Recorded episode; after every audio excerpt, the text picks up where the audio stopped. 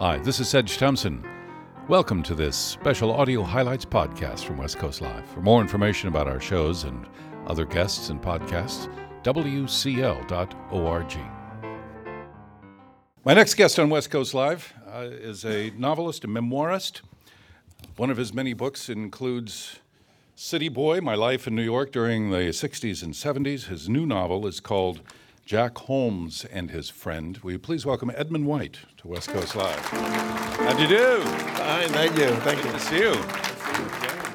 Oh, boy, I mean, talk about uh, going back in history. Uh, I mean, this must have been a fun book for you to recollect and to write, I would think, remembering sort of the, the heyday, the pre AIDS time of New York City. Yes, exactly. Uh, I think Susan Sontag once said that there was only about a 20 year period in human history when people could do what they wanted to do. It was between the invention of the birth control pill and the, uh, uh, the uh, invention of antibiotics and the advent of AIDS. So there's about 20 years there where people could play around as much as they wanted with very few consequences.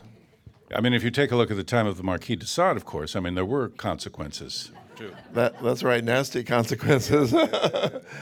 Uh, but this this also is a story. Uh, the the new book is a story of uh, the the friendship between uh, Jack, who is a, a, a gay man, becomes aware of his of his homosexuality, and Will, uh, a man who is straight and is kind of oblivious to a lot of the uh, the emotions in the world, including Jack's attentions and.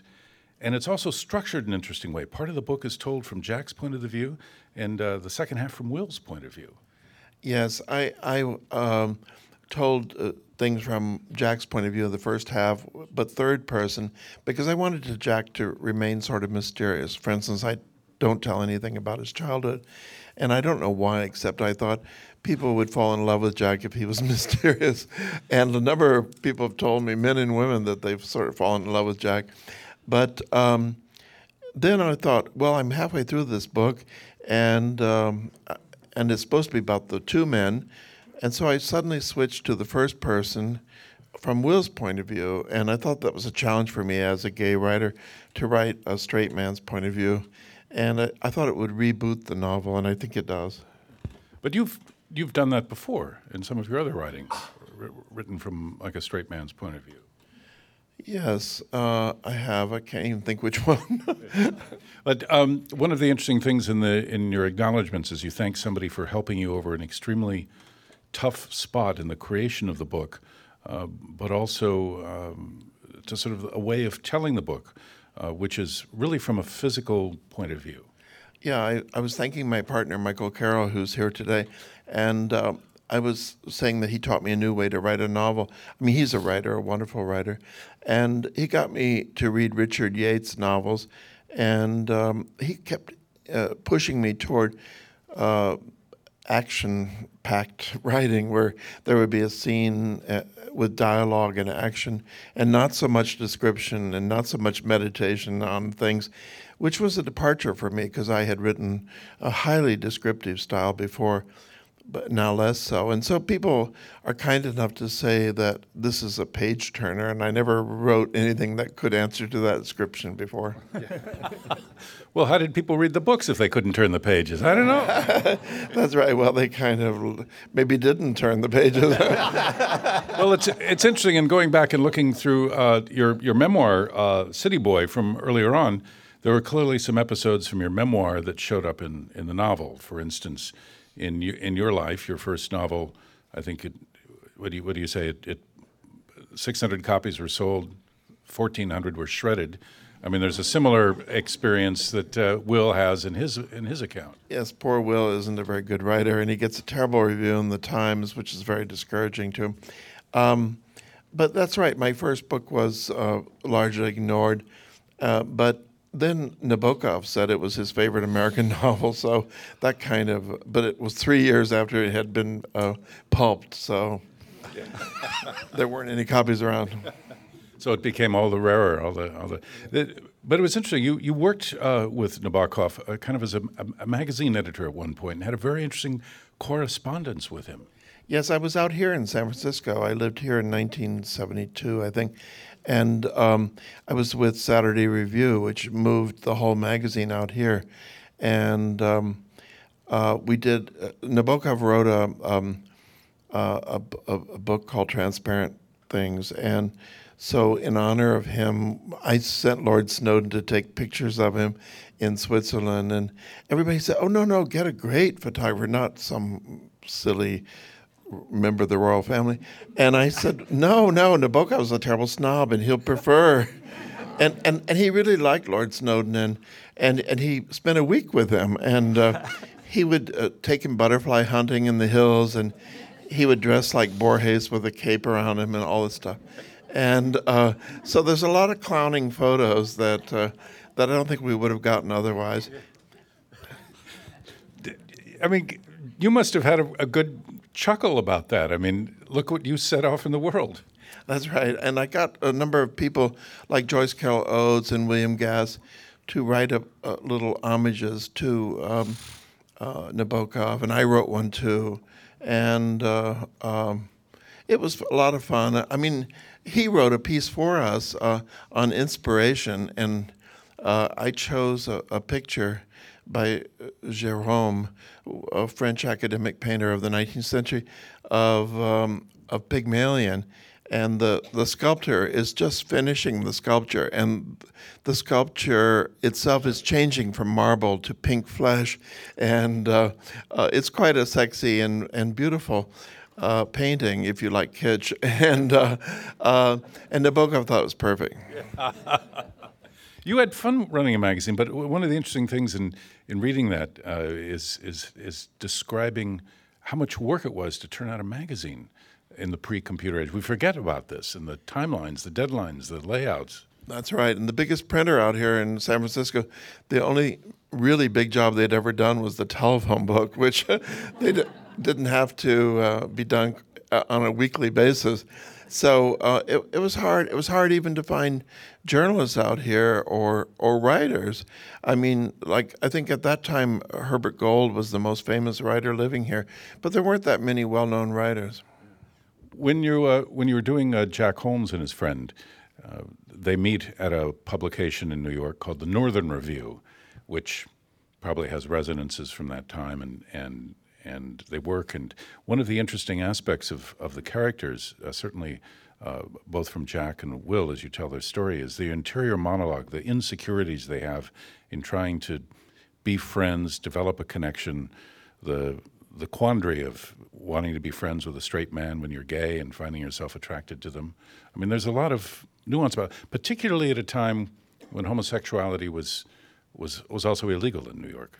Well, yes, I mean, I try to show how people's lives are actually influenced by history, and gay people more than anybody else's, perhaps, because it uh, they come to New York in 1962, and at that time, uh, um, Jack is entirely in the closet because if people knew that you were gay, you'd be fired from your job.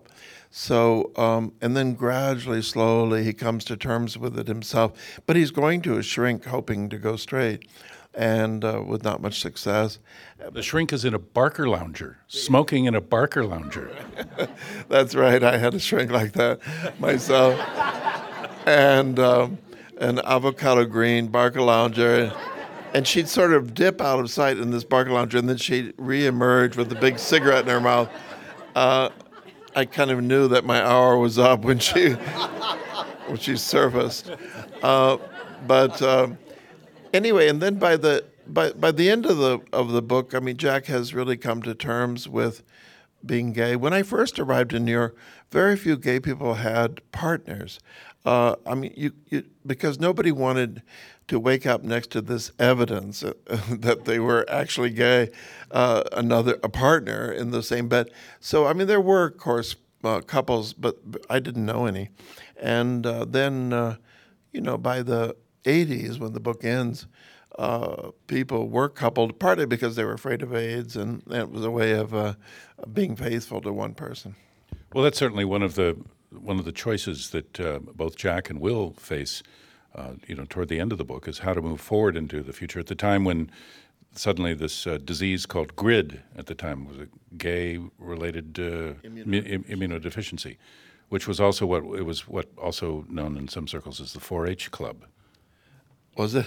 It was it was it was homosexual, Haitian, heroin user, and hemophiliac. oh gosh, yeah, that's a pretty grim way of talking about. I know, but I mean that was kind of you know in the '80s. I mean that's when it was happening. I mean that was kind of the the shorthand for it. Yeah, people imagine that, that white heterosexuals would never get it, uh, and then by and large they were spared. But uh, but there are lots of cases of, of women who are uh, heterosexual who have gotten it. One of the one of the issues that you explore the relationships between uh, how a gay relationship is different from a straight relationship, and although you're doing it, and you have your characters expressing this in the book. Uh, it must reflect some of your own observations of the world. Um, for instance, you know, after a gay relationship ends, they remain friends. After a straight relationship ends, it's what, what do you say? You say it's off with their heads. Yeah, off with their heads. And I, I talk, I ascribe that to bad heterosexual values, and I, I mean, I, I think like it's so true that after a divorce, most people don't ba- barely speak to their the person they spent 20 years with and woke up beside for 20 years, uh, and I think that's such an outrage. Um, and gay people aren't like that. I, I think they're much friendlier with their exes. Do you think gay marriage than gay divorce would change that? No, I don't think so because I think some. I asked a shrink once about this, and he explained to me. He said, "I think the governing metaphor underlying a gay relationship is the best friend, and in real life, you know, if you have a best friend, you wish the best for him, and you, uh, even if it means that." In this case, that he would take up with another partner if that makes him happy, fine. And I think that uh, gay people are very tolerant that way. You have a you have an interesting uh, woman character in the book, Alexa, uh, who is who is lovely. Jack is initially his friend, but Will uh, gets involved with her. And, and how did you imagine Alexa, and was she typical of women that you knew in the '60s? Well, I, I worked, as I say, at Time Magazine, and uh, there were, everybody seemed to be named Auchincloss there at that time, and everybody was sort of. I mean, the, the, the men were the writer. It was very uh, sexist and very rigid. So the men were the writers and the women were the researchers, and the women researchers who were paid a miserably slow, uh, low salary.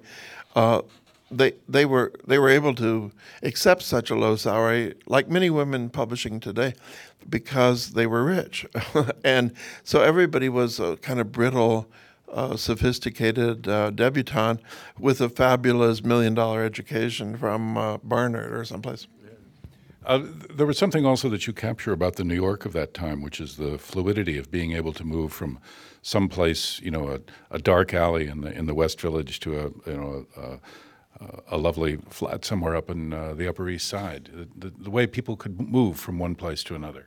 I mean, New Yorkers have always been famous for moving quickly, for renting. Uh, in the past, they always rented, they didn't buy.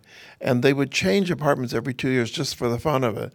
And um, I think that now that prices are so high and people buy more than they rent, that there's a lot less mobility like that.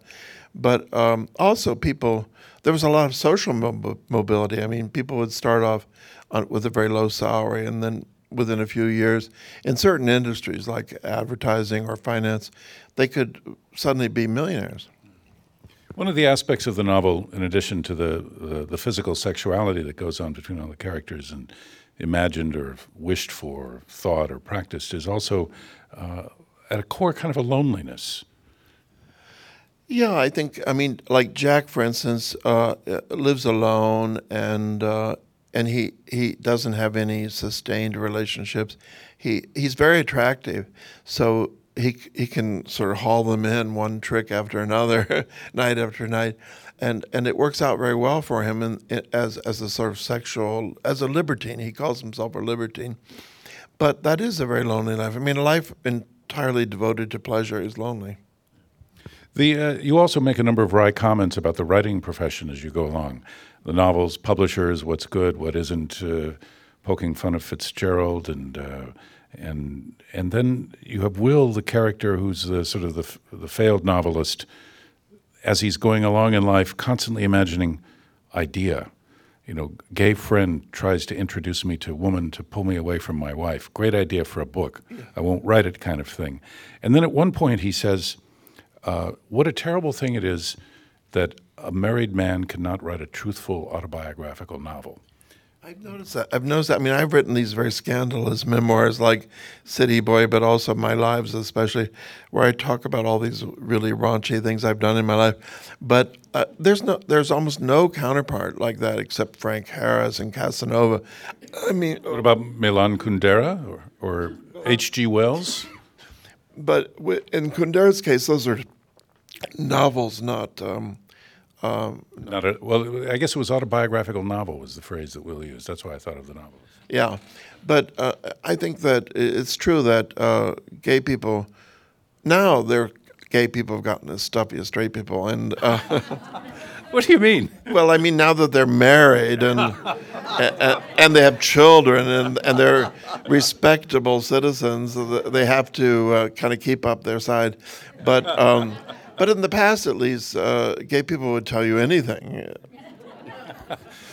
And so now you think there's kind of a, a literary closeting going on? Yeah, exa- exactly.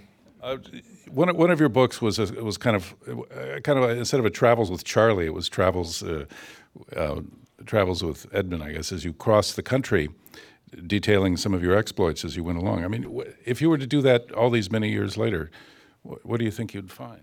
Well, th- that was called States of Desire, and I think that in those days I was quite presentable looking. I was cute and I was young, so I just slept with everybody, and then they would tell me their story, and uh, I traveled around.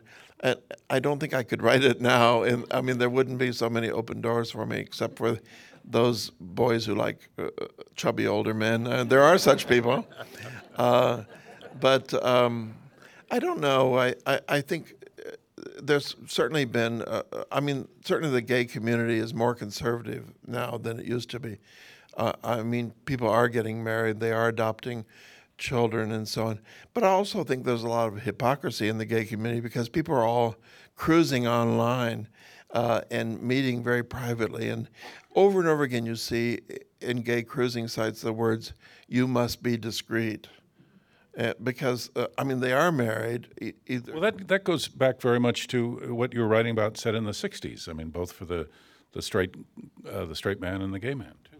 Yeah, I wonder how things will change if they do find a cure for AIDS. I mean, essentially now we have a wonderful treatment for people with AIDS that allows them to go on living on and on. I mean, I've been positive since 1985, and I was what was called a slow progressor, which is only 3% of the population, uh, it, it, of the gay population. But so I never got sicker.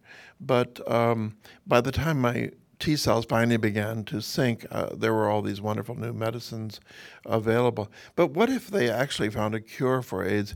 Would people go back to being promiscuous and drop marriage and all that, or or would they not? I don't know. Probably both. Because you also depict, you know, the, sort of the the cultural, sexual awakening of the late '60s too, going on that uh, where people began to try and reinvent their lives and come out of that, I guess, '50s. I mean, in in a way, part of your book reminded me of uh, a gay version of Mad Men. Yeah, that's right. Yeah, it's definitely that world. I mean, there's um, the the the Eisenhower years in the 50 when 50s when people were very conservative, and then Jack comes to New York in '62 when things were beginning to open up, but not that much. And then gay liberation began in 1969 with the Stonewall uprising. And even though he's very conservative and ends up as the business editor for Newsweek, uh, nevertheless, he uh, I think people are affected by history. I mean, like my father was a very right wing Republican, but even he started drifting to the left because the whole the whole country was drifting to the left. And I mean, he accepted a lot of things at the end of his life that he wouldn't have accepted at the beginning. And uh, and for you, I mean, looking back in your life, I mean, where have you drifted? Which way have you drifted? I think um, maybe I'm, I'm more conservative in socially and culturally, and, and just as radical politically as ever. What was your reaction when you saw uh, the Stonewall riots going on? I was such a horrible little bourgeois person. I was trying to say, "Oh, go home, go home. Don't, don't rebel." You know, uh, uh, the nice policemen they will help you, and you know, I, I mean, I was just impossible. And uh, then, but in spite of myself, I found that uh, it, it touched me deeply because the idea of gays not running off into the night, but resisting and staying behind and and fighting with the cops. That seemed to me a, a, a kind of wonderful, liberating, exciting moment. But in spite of myself, it went against all my ideas, which were very bourgeois. When you see things such as uh, Arab Spring going on or the Occupy movement, does it bring back any recollections of that time? Or Yes, definitely. I mean, I think if I were younger, I, I, mean, Joyce Carol Oates, who's a dear friend of mine and who has the office across the hall, she went down to the Occupy movement, uh, so she's eternal. She, uh, even though she's slightly older than I am, uh, she's as young as as you could possibly be. What do you, what do you mean the office across from you? Where, where, where do you have a where do you work? I teach at Princeton. I teach creative writing at Princeton, and she does too. And so does Jeffrey Eugenides, and so does Chang Rae Lee. We have like an all-star cast. I it, it is an all-star cast. Do you do you get students who are going to be all-stars? Do you think? No, we only teach undergrads, and. Uh, and and and and almost uh, they're very clever. They know that they want to make a lot of money, so they they go to to work for Goldman Sachs, and none of them wants to be a writer. They know how miserably paying it is. They're too smart for that to be writers. So what do you what do you, what do they what are they doing taking your class? Well, uh, I think the, that that some of them are so rigidly scheduled to get a degree in finance or in in chemistry or whatever that uh, some high paying job that uh, it's the one time that they can express themselves and they really love it. And it's also pass fail course so not, they're not going to be given a grade. And and they like that freedom which is rare for poor Princeton students who are such overachievers. I mean they're real workaholics well it's interesting I mean that that one of the awakenings that you will go through is sort of being able to at least uh, have some, eventually have some open conversations with Jack to sort of talk about who he is, whatever that person is. And that seems to me something you learned early on to be able to write about these experiences in your life, which, you know, must be one, ex- one reason, you know, perhaps you, you live long. I hope so. I had a I had a stroke in November, and um, I, am just sort of recovering from it. So that was like the the knelling of the of a of a dangerous uh, warning bell. What happened? Well, I I, I woke up uh, from a nap, and uh, I was at a friend's house in Providence. Uh, and I couldn't walk or talk, and my speech is still a little slushy, I'm afraid. But um, anyway, uh, very quickly I recovered my speech and I sat down and wrote an email while I was still under this spell to to Michael, my partner, saying, I think I'm having a stroke and but lots of mistakes in the spelling. Anyway, uh, I, I was uh, sent to the hospital there in Providence, a wonderful hospital called the Miriam Hospital, and got wonderful care there but just two days. And then Michael took a train up, and I was afraid they were going to let me out, so I just clawed the, the, the IV out of my arm, which I guess is a thing men do, but that women don't do. Um, they wait for the nurse to do it. but anyway, uh, then I uh, Michael rented a car, and we drove back to. He drove me back to New York, and uh, then we started seeing millions of uh, of doctors and, and neurologists in New York. Uh, and so this this time taking you back has been did you find that writing about a time that you'd once written about started pulling out other skeins of memory that you hadn't thought about in a while?